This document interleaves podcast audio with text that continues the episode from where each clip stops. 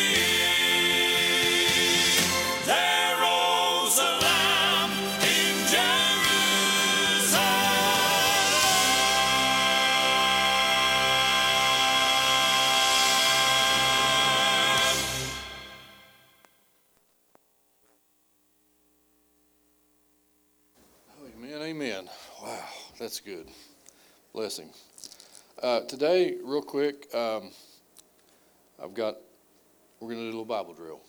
Two places we're going to read from today. Page 139, we're going to start there. So put your finger there. 139, and then page 1324 in the church Bibles. 139 and 1324. We'll read those in just a second. Real quick, um, those to pray for. Uh, Linda's not feeling well this morning. Nina is still having some trouble. Uh, she fell again and is hurting a lot, we hear. So we'll continue to pray for her and that there be some wisdom imparted uh, to doctors or someone about what's going on there. Um, Gabriel, um, Olga called and said that Gabriel has fever and like an upper respiratory going on, so they're not here today with us. And the word that's um, a good word this morning is Teresa continues to do well and get uh, healed from her surgery, and we hear she's doing great.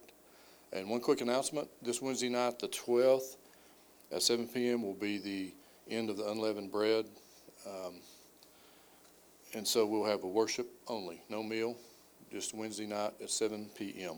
Worship only. All right. Let's read about this lamb and unleavened bread and first fruits that the Lord set up. And real quick, between these scriptures that we're reading today, from where God set up his appointed times and the time that Paul is writing in 1 Corinthians that we're going to, the second verse, is about 1,500 years. So the Lord always calls us shots, as we've heard, and he always fulfills uh, what he's doing. So we're going to start in Leviticus 23, and we're going to read verses 9 through 14. And the Lord spoke to Moses, saying, Speak to the children of Israel, and say to them, When you come into the land which I give you, and reap its harvest, then you shall bring a sheaf of the firstfruits of your harvest to the priest. He shall wave the sheaf before the Lord to be accepted on your behalf on the day after the Sabbath. The priest shall wave it. And you shall offer on that day, when you have when you wave the sheaf, a male lamb of the first year without blemish as a burnt offering to the Lord. Its grain offering shall be two tenths of an ephah, and um, of flour mixed with oil, an offering made by fire to the Lord, a sweet aroma, and its drink offering shall be of wine, one tenth of a, of a hin. You shall eat neither bread nor parched grain nor fresh grain until the same day that you have brought an offering to your God. It shall be a statute forever throughout your generations in all your dwellings. So now we're going to turn over to page 1324. Paul is writing to the Corinthian church as a reminder of how Jesus fulfilled this. And we'll begin at verse 20 and go through 26 of 1 Corinthians 15. but now Christ is risen from the dead and has become the firstfruits of those who have fallen asleep. For since by man came death, by man also came the resurrection of the dead. For as in Adam all die, even so in Christ all shall be made alive. But each one in his own order Christ the firstfruits, afterward those who are Christ at his coming. Then comes the end, when he delivers the kingdom to God the Father, when he puts an end to all rule and all authority and power, for he must reign till he has put all enemies under his feet. The last enemy that will be defeated or destroyed is death. Amen. Thank you, Lord. Let's pray this morning. Father, we thank you so much for your perfect plan and your uh, long suffering for people who many times don't heed your warnings and don't heed your commands. Lord, you continued to fulfill and send your precious Lamb for us, knowing that we would fail. Bless you for that. We thank you for this reminder this morning that Jesus has been the one, only one, the first one to die and to be raised again to live forever and ever by your side. We bless you for that. We thank you for that picture of salvation, Lord, that we are afforded through his perfect blood as he died as the Passover lamb. We bless you for this day, Lord. Thank you for those that are here. We pray for those that are not. We pray you would work in each of these situations, Lord, that you would heal and you would, uh, you just grant your presence to these that are hurting and feeling bad today, Father, that you would uh, not only work in their hearts of healing, but you would work in their hearts spiritually. Uh, we bless you for this day. We thank you for your word. And we pray, Lord, that your spirit would have all power, all authority, and Lord, it would reign here today in this place. We pray all this in your holy Lamb's name, the name of Jesus. Amen.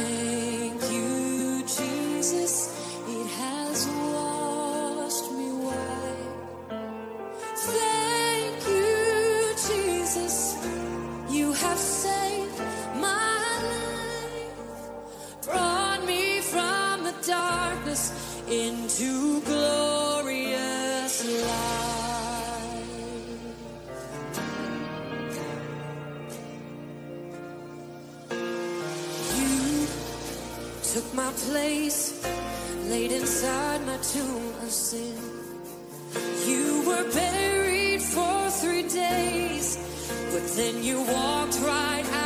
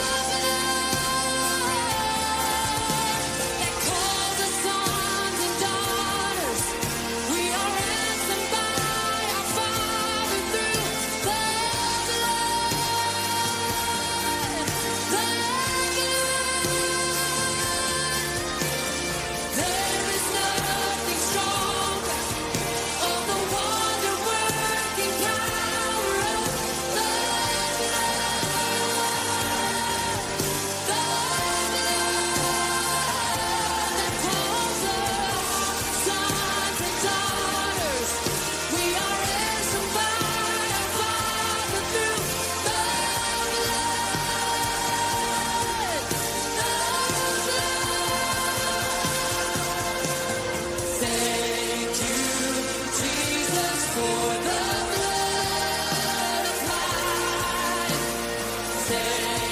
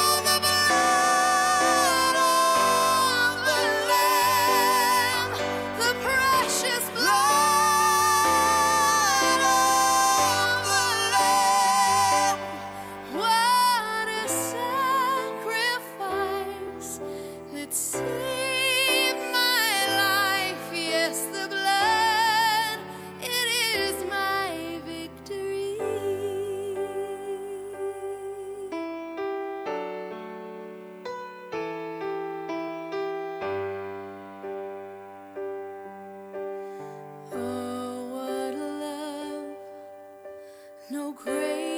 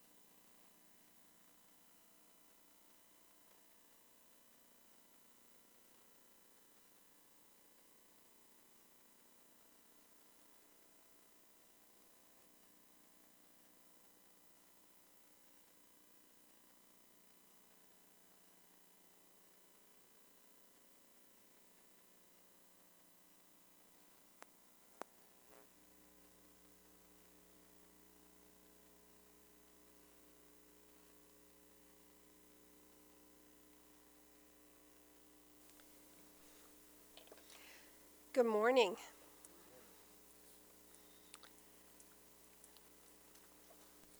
Well, many people would say that today is Resurrection Sunday, and I would be in agreement that Jesus did rise from the grave today. And many people would say today is Easter, and we can't agree with that. And I think today, as we look through His Word and grow into His truth, we would have to come in alignment and agree with the words that have been spoken today that today is first fruits, and Jesus did fulfill this place of first fruits. So, hallelujah. And we are going to continue in the place that Bill was reading today. So if you'll turn with me back to page 139, Leviticus 23, I want to just look briefly at some of the things here.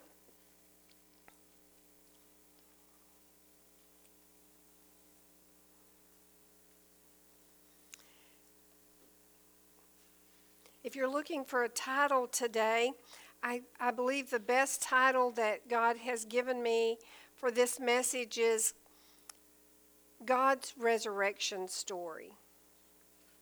Not the resurrection story, but God's resurrection story. And so there are many people teaching many things across the world today.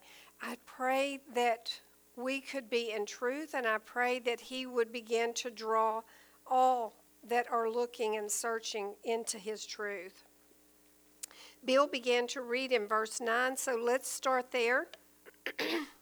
it says, And the Lord spoke to Moses, saying, Speak to the children of Israel, and say to them, When you come into the land which I give to you and reap its harvest, then you shall bring a sheaf of the first fruit of the harvest to the priest.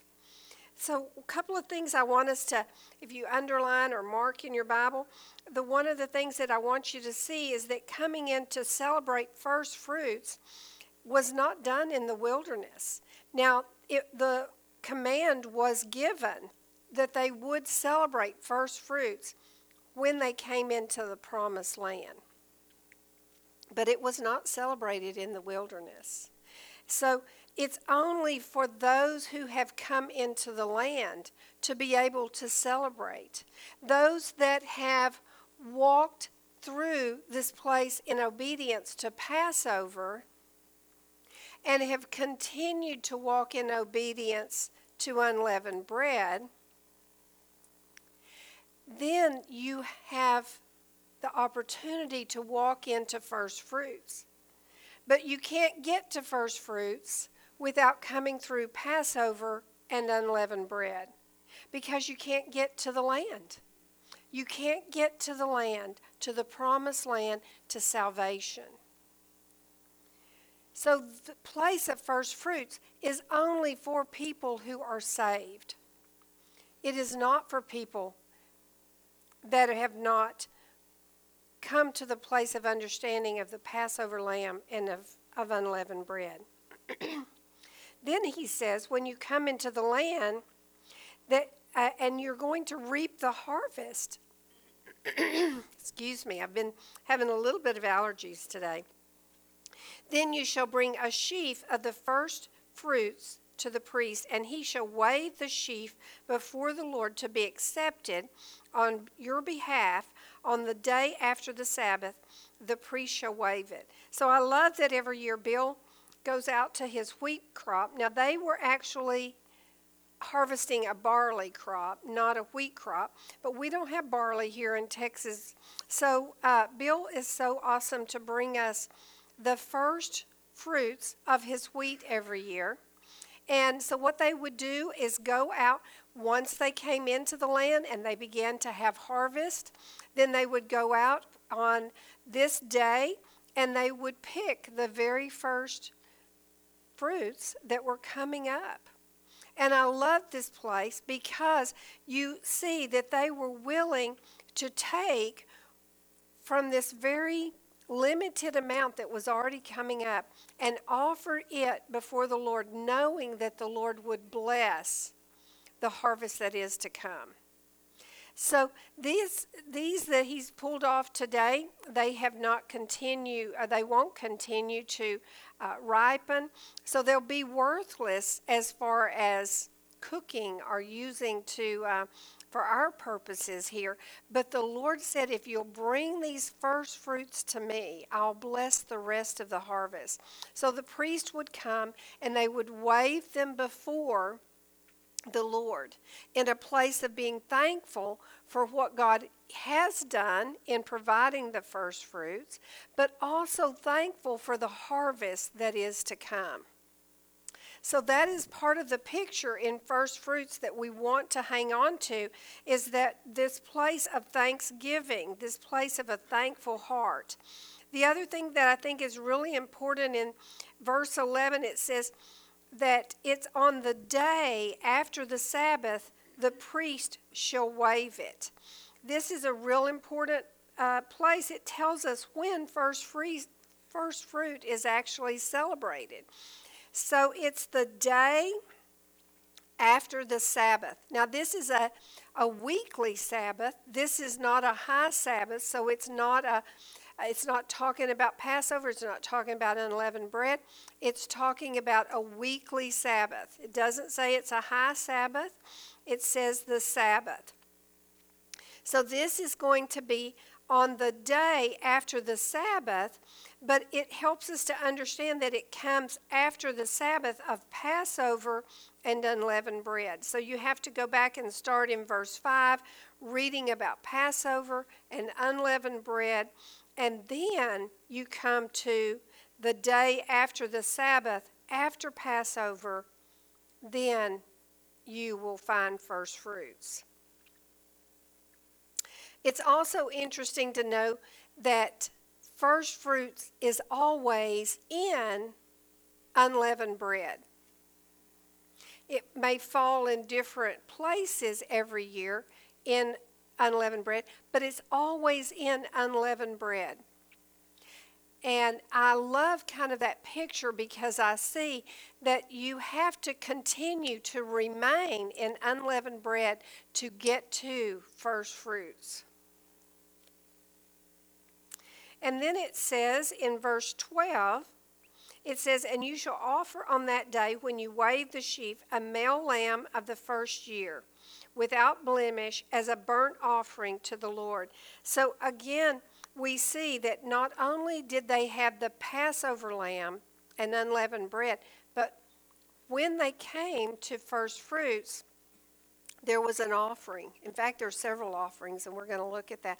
The first offering is the burnt offering. And you maybe remember this. We started the burnt offering quite some time back. And the burnt offering is a peace offering, it makes peace between you and God. And of course, Jesus is that picture of the burnt offering. As he came and, and was the lamb that was slain, he made peace between our sin and God. He took our sin and made peace between us and God. And then verse 13 says it's the grain offering shall be two tenths of ephah of fine flour mixed with oil, an offering made by fire to the Lord for a sweet aroma. So the right here, the grain offering, and it says you're going to have flour and oil. What are they making? They're making unleavened bread.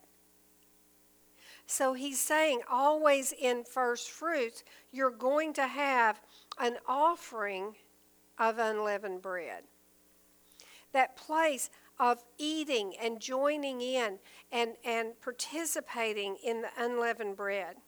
And then it says, and it's a drink offering, and its drink offering shall be of wine, one fourth of a hin. The drink offering, the offering of wine, is a picture of Jesus' blood. So we see that the Passover, the understanding of you must have a lamb, there must be blood shed to cover the sin and, and to redeem us from our sin. The, the unleavened bread and the drink offering of the wine, it's all here. Then it says on verse 14, You shall eat neither bread nor parched grain nor fresh grain until the same day that you have brought an offering to your Lord. It shall be a statute forever throughout your generations in all your dwelling places. And so th- we see that this is again a statute that is forever, forever throughout our generations.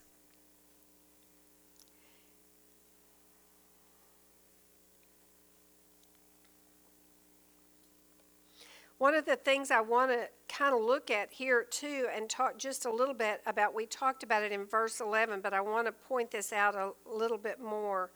Uh, verse 11, nope, excuse me, verse 5. No? Yes, verse 5 and verse. Um, and verse uh, 11. Yes, both of these. Because if you want to determine how to celebrate Passover, it, you have to go back up here to verse 5, and it says, On the 14th day of the first month at twilight is the Lord's Passover. And so, if you want to know how to get to Passover, you would remember that God began new a month for them and in this place it was a beginning of abib and so on the first of the month you would count 14 days and at twilight that would be the Passover. Then you go down to verse 11, it says, On that day after the Sabbath, so that on the Sabbath after the day of Passover. On the day after the Sabbath, I'm sorry, on the day after the Sabbath is the Passover. So you come to Passover, you come to the weekly Sabbath, and then it's always going to be on the day after the Sabbath. So it's always on Sunday as we think of Sunday. Of course, they didn't use Monday, Tuesday, Wednesday as their names. It was the first day, the second day, the third day of the week. And so this would be always on the first day of the week. First fruits is always on the first day of the week. And I think that has so much significance as we continue to study. But one of the things today, as I was talking about this title of the Lord's resurrection story, God's resurrection story, we want to see that Jesus, as he fulfilled the words that were spoken, the prophecies that were given, the laws that were given by God, we have to see that he fulfilled them perfectly in alignment with God's truths. Whereas many, as we said today, are celebrating this place of Easter. And I looked up a few years ago to see how you determine um, when Easter is. And it's funny, we were with some people just the other night, and, and they were saying, they said, Does anybody know how, how you know when Easter's going to be each year? And I thought, That's so funny. I thought, Yeah. I know exactly how that is. And so I began to kind of share with them a little bit. And so Easter is on the first Sunday after the full moon, following the spring equinox. So it's, it's a place that begins with the spring equinox, that you have to come to find out when the spring equinox is to begin to work your way back to determine when Easter is going to be. Do you see that? The whole center thing works around this place of the spring equinox. Well, what is the spring equinox? It's a pagan holiday that is a celebration of new life. It's when there are 12 hours in the day and 12 hours in the night, and right there in the very center, is, it's starting to come into summertime, is when new life is celebrated in the world of in the world but in the world of pagan and in the world of people who are not understanding the truth in the bible and then it, you go to the first full moon following that, and then it's the Sunday after the first full moon following the spring equinox. Whereas in God's Bible, you start with the new moon, which determines, not the full moon, but the new moon that determines you're starting a new month. And you count 14 days, and that brings you to Passover. And then it's the following day after the Sabbath, after the Passover. So the whole focus is on what? It's on the Passover. It's on the Passover. All right, let's see. I just think it's important that we remember these places as we come along. And um, I think Bill mentioned this morning, or, or maybe Daniel mentioned this morning, this place that I talk about every year about God calling his shots. And I was so reminded of that when, when you were talking about that because that was place when many years ago when I began to study in the feast and, and God said, I always call my shots. And he reminded me, and I've probably told this story many times, but that as a young girl we would play basketball and we would play this game called horse and you would stand someplace and shoot from there and you could you would say i can make my shot from here. You would call your shots. Now i didn't make my shots very often but that was the game. And i think in pool that i don't really play pool but i understand that that's another place that people say hey i can get it into this hole or that hole and they call their shots. So what god was helping me to understand is that where he was before Jesus even was born, he had already called his shots of how these places would be fulfilled. And I want us to look at that today. And so let's turn to John 20. I'm sorry. Yeah, John 20. It's on page 1249.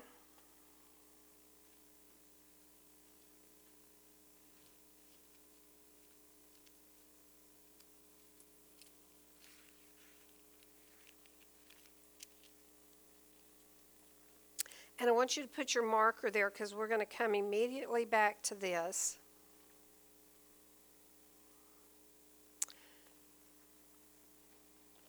Turn also to Matthew 12 on page 1125.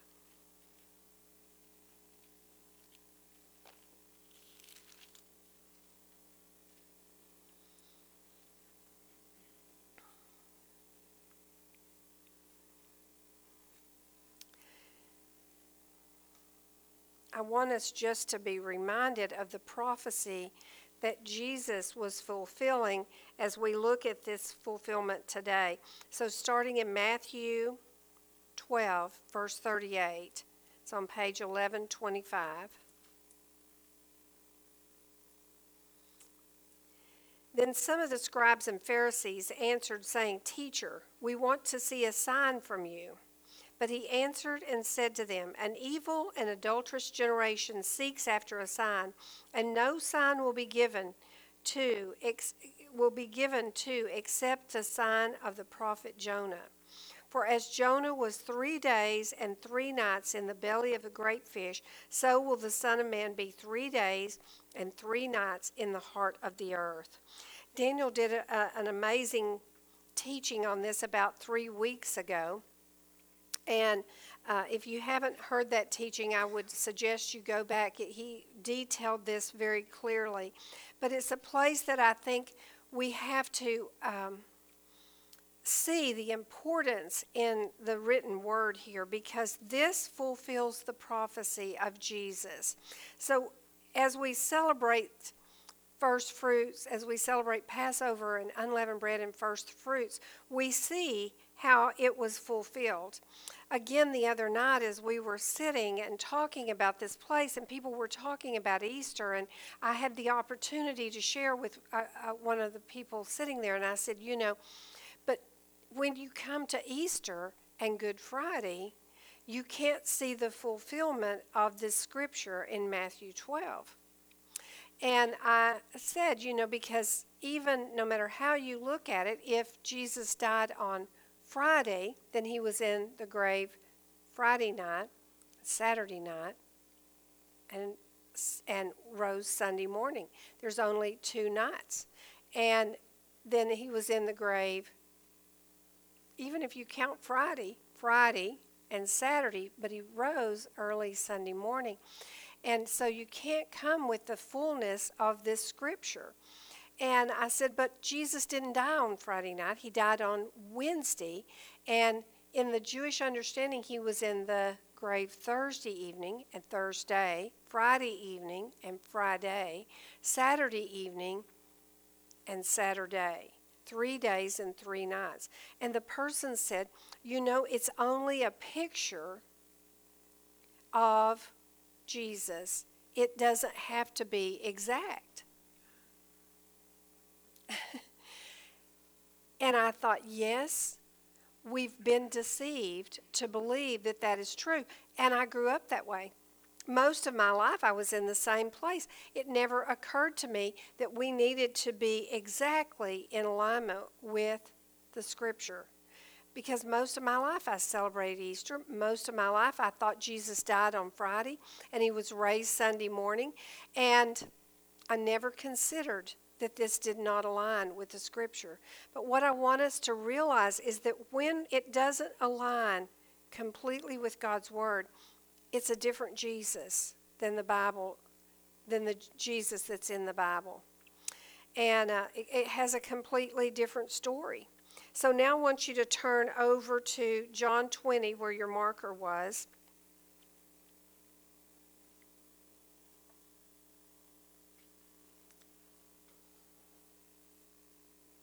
And starting in verse 1, it says, Now on the first day of the week, Mary Magdalene went to the tomb early, while it was still dark, and saw the tomb had been taken away from the tomb.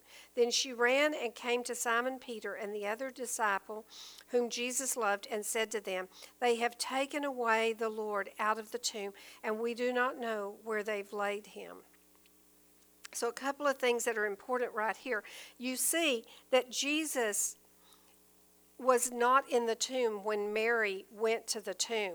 She went on the first day of the week and she went early in the morning. So many times people think that this, they get this confused and they say that's when Jesus rose was early in the morning because she went early and he's already gone.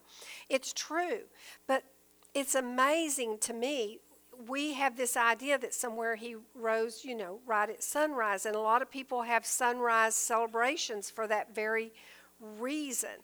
That's not what it says here. It says, when Mary went to the tomb early in the morning, Jesus is already gone. This word early is a, is a word called proi. It's a Greek word proi. And it has to do with the watches. And so there were three watches during the night. And Mary actually went to the early morning watch, which was somewhere between 3 a.m. and 6 a.m. in the morning. That's when she went. So we don't know exactly when she went, but somewhere between 3 and 6 is what it's telling us. But Jesus was already risen. Now, we don't know what time because the Bible doesn't tell us, but my understanding of how the Jewish days and the Jewish nights fall, we know that the evening comes first and then the morning and then the day, right? So you have uh, Thursday night and Thursday day and air. And then Friday night and Friday day, and then Saturday night and Saturday day. I believe with all of my heart that Jesus rose somewhere just a minute or two after he had fulfilled the prophecies. I don't think he spent another day. I don't think he spent another night. I think he only fulfilled the prophecies. What time that was, I, I can't tell you exactly, but I don't believe that he did anything outside of fulfilling the prophecies. Okay, then I want us to read on.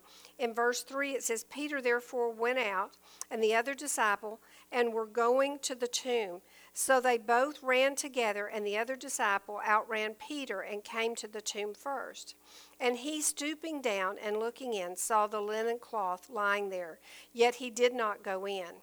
Then Simon Peter came in, following him, and went to the tomb, and he saw the linen clothes lying there, and the handkerchief that had been around his head, not lying with the linen clothes, but folded together in a place by itself. Then the other disciple who came to the tomb first went in also, and he saw and believed. For as yet they did not know the scripture that he must rise again from the dead. Then the disciples went away again to their own homes, but Mary stood outside by the tomb weeping, and as she's weep as she wept, she stooped down and looked into the tomb. And she saw two angels in white, sitting, one at the head and the other at the feet, where the body of Jesus had lain. Then they said to her, Woman, why are you weeping? She said to them, Because they have taken away my Lord, and I do not know where they've laid him. Now, when she had said this, she turned around and saw Jesus standing there, and did not know it was Jesus. Jesus said to her, Woman, why are you weeping? Whom are you seeking? She, supposing him supposing him to be the gardener, said to him, Sir, if you have carried him away, tell me where you've laid him, and I will take him away. Jesus said to her, Mary. She turned and said to him, Rabboni, which is to say, teacher. Jesus said to her, Do not cling to me, for I have not yet ascended to my Father. But go to my brethren and say to them, I am ascending to my Father and your Father, and to my God and to your God. So I wanted to read this little bit right here because I think there's a couple of really powerful places I see where she turns around and she sees Jesus, but she doesn't know who he is. And he even speaks to her and he calls her woman in verse 15, but she still assumes that he's the gardener. She doesn't recognize him. But when Jesus calls her Mary, and I love that, she knows her Savior and she calls him, and it says Rabboni, but and it says that it's translated teacher, but that's not exactly right. It's actually translated my teacher. I love that she would say that. He knows her intimately as Mary, and she recognizes him intimately as her teacher. And I think that's so powerful. But what he says to her is where our message is going to be today. Jesus says, Do not cling to me, for I have not yet ascended to my Father, but go to my brethren and say to them, I am ascending to my Father and your Father, and to my God and to your God. So Jesus is risen from the grave. He sees Mary, but he hasn't ascended. So now let's look at 1 Corinthians on page uh, 1324. 1 Corinthians 15.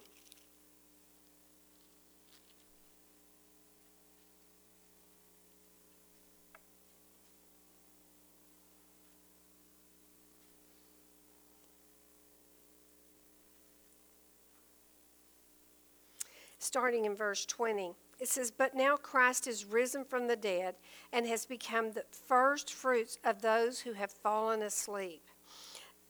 The first fruits. What Paul is saying and helping us to understand exactly the fulfillment of Jesus on first fruits. As he is risen from the grave at the very time on first fruits when the priests are bringing their first fruit offerings and waving them before the Lord, thanking the Lord for what he has done to provide the first fruits, but thanking him also for the harvest that is to come. At that very day, on that very moment, Jesus is going and ascending to the Father. Oh my goodness, how we miss this when we create an Easter story. Jesus is coming and he is risen from the dead. And he tells Mary, he said, I haven't ascended yet, but I am ascending. And he is being raised up, or he is raising up before the Father, and he is being waved before the Father, saying, Father, thank you for your plan. thank you that he is the first fruit but he is also coming in a heart of excitement and thanksgiving to the Father because the harvest is to come. And he knows the harvest is coming. So we see Paul as he understands his truth, he understands the, the uh, meaning of first fruit. And, he, and so let's read that again. Paul writes in verse 20, he said, Now Christ is risen from the dead and has become the first fruits of those who have fallen asleep. So, those who have already died, he's become the first fruits. For since by man came death, by man also came the resurrection of the dead. For as Adam all died, for as in Adam all died, even so in Christ all shall be made alive. But each one in his own order. He's saying it's all has an order. Christ the first fruits, afterwards those who are Christ at his coming. Then comes the end when he delivers the kingdom of God, the Father, to, I'm sorry, then comes the end when he delivers the kingdom of God to the kingdom to God the Father. That is so powerful right there. What he is saying is, then comes the end. So Christ is the first fruit to those who have who have already even fallen asleep and to those who are yet to fall asleep but to the first fruits to those who've fallen asleep, and he is going to bring them the harvest before God. So it says in verse 24, then comes the end when he delivers the kingdom to God. That's the harvest. To God the Father, when he puts an end to all rule and all authority and power, for he must reign till he has put all enemies under his feet. The last enemy that will be destroyed is death. Amen. Amen. And then if you look down to verse 49, it says, And as we have borne the image of the man of dust, we also bear the image of the heavenly man. Now, this I say, brethren, that flesh and blood cannot inherit the kingdom of God, nor does corruption inherit incorruption. Behold, I tell you a mystery. We shall not all sleep, but we shall all be changed. In a moment, in the twinkling of an eye, at the last trumpet. For the trumpet will sound, and the dead in Christ will be raised incorruptible. We shall be changed. For this corruptible must put on incorruption, and this mortality put on immortality. So when this corruptible has put on incorruption, this mortal has put on immortality, then shall be brought to pass the saying that is written Death is swallowed up in victory. Death is swallowed up in victory. He's saying that, you know, we can't inherit, we can't go into the kingdom of God in these corruptible states. And so we see that Jesus, as being the first fruits, became incorruptible. And he's the first fruits of those risen, but he's also the first fruits of us being changed. Now, it will happen at Feast of Trumpets, I recognize that, but he's the first fruits here that Paul is recognizing and helping us to see the power in that place. One, turn back one page. I want you to see where Paul is writing here on verse 12.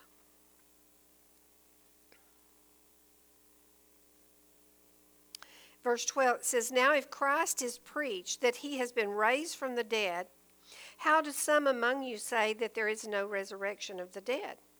And then I want you to hear what Paul says. But if there's no resurrection of the dead, then Christ is not risen. If Christ is not risen, then our preaching is empty, and your faith is also empty. Chapter 15, verse 14. Yes. Yes, we are found false witnesses of God because we have testified of God that He raised up Christ, whom He did not raise up, if in fact the dead do not rise. For if the dead do not rise, then Christ is not risen. And if Christ is not risen, your faith is futile. You are still in your sins. I love this understanding right here because what Paul is saying is it takes Passover, it takes unleavened bread, but it also takes first fruits to complete this place of where your sins are totally forgiven. Because it requires a spotless lamb. It requires God to be able to fulfill this position in order for our sins to be totally forgiven. Now, let me see. I want to turn to. Um, I want to turn to Romans. Uh, on Romans 4, it's on page 1297.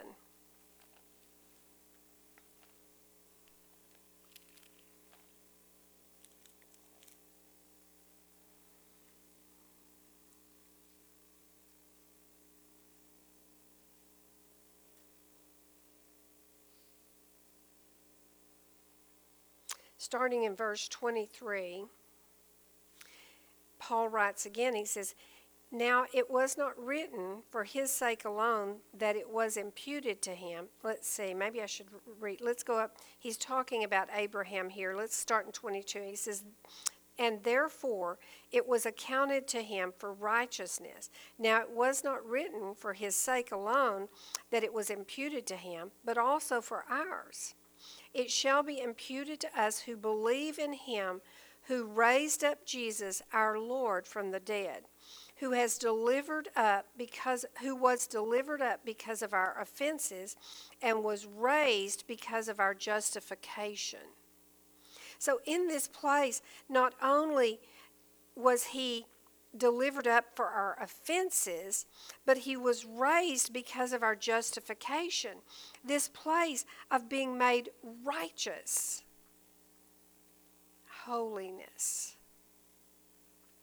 So not only not only was Jesus crucified to pay for the penalty of our sins, not only did he live a sinless life that we might eat of him and walk as he walks, but in this place he was raised to make us right standing with God, righteous in holiness in holiness. Therefore, being justified, being made righteous, by faith, we have peace with God through our Lord Jesus Christ. You see, Paul is saying you can't just take the Passover, you can't just take unleavened bread where you're walking out this call to walk in holiness, but you have to come all together, take Passover unleavened bread, and first fruits to come to the fullness to where you will have peace with God. I thought about this and what this is saying here, and I thought, yeah, I see that, Lord. So without Passover and without unleavened bread, resurrection day has no power.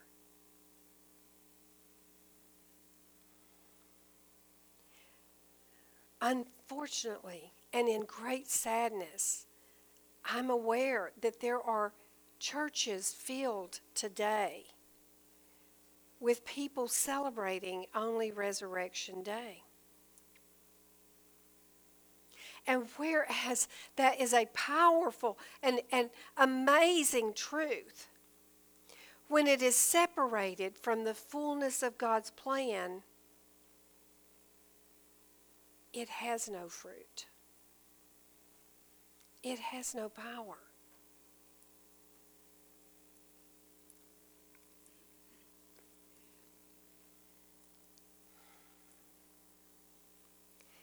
Look at Romans 1. It's on page 1294, just one page, one couple of pages back, one page back. Verse 16.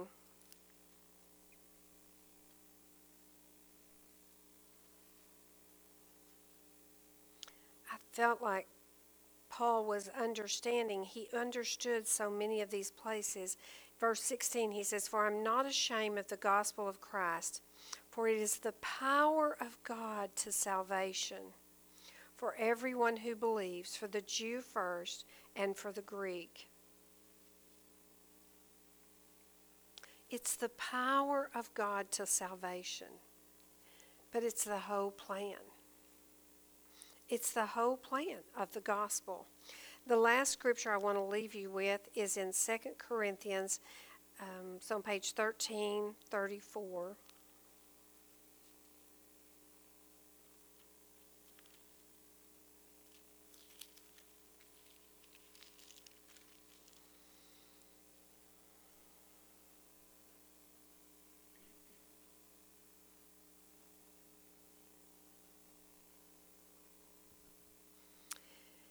Let's- start in verse 3. Paul writes, But I fear lest somehow, as the serpent deceived Eve by his craftiness, so your minds may be corrupted from the simplicity that is in Christ. Or purity is a great word there. For if he who comes preaches another Jesus, whom we have not preached, or if you receive a different spirit which you have not received, or a different gospel which you have not accepted, you may well put up with it.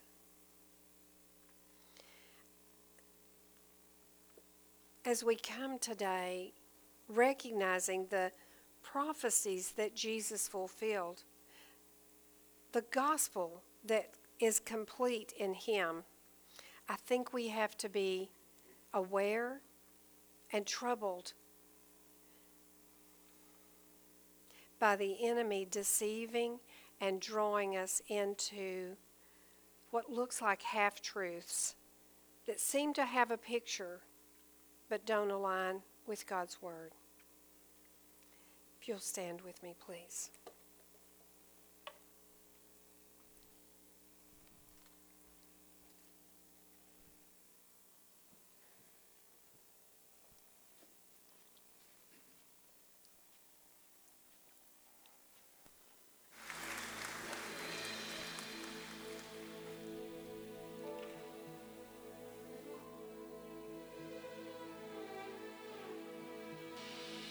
Gates and doors were barred, and all the windows fastened down.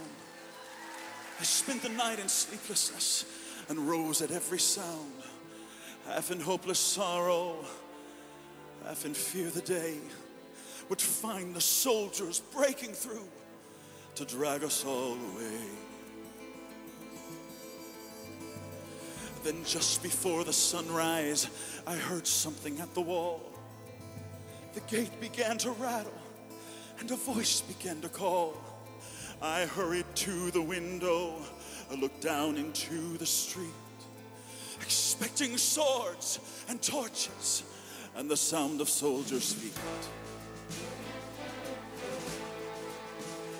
But there was no one there but Mary, so I went down to let her in. And John stood there beside me as she told us where she'd been. She said they've moved him in the night and none of us knows where.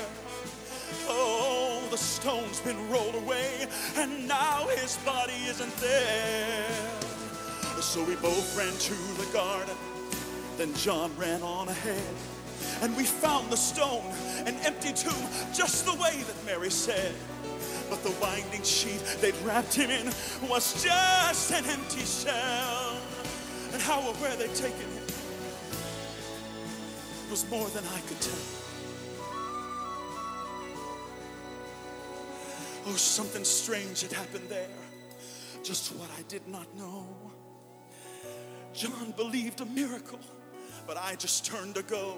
Circumstance and speculation couldn't lift me very high, because I'd seen them crucify him. And then I saw him die. Back inside the house again, the guilt and anguish came. Everything I promised him just added to my shame. When at last it came to choices, I denied I knew his name. So even if he was alive, it could never be the same. Then suddenly the air was filled with a strange and sweet perfume.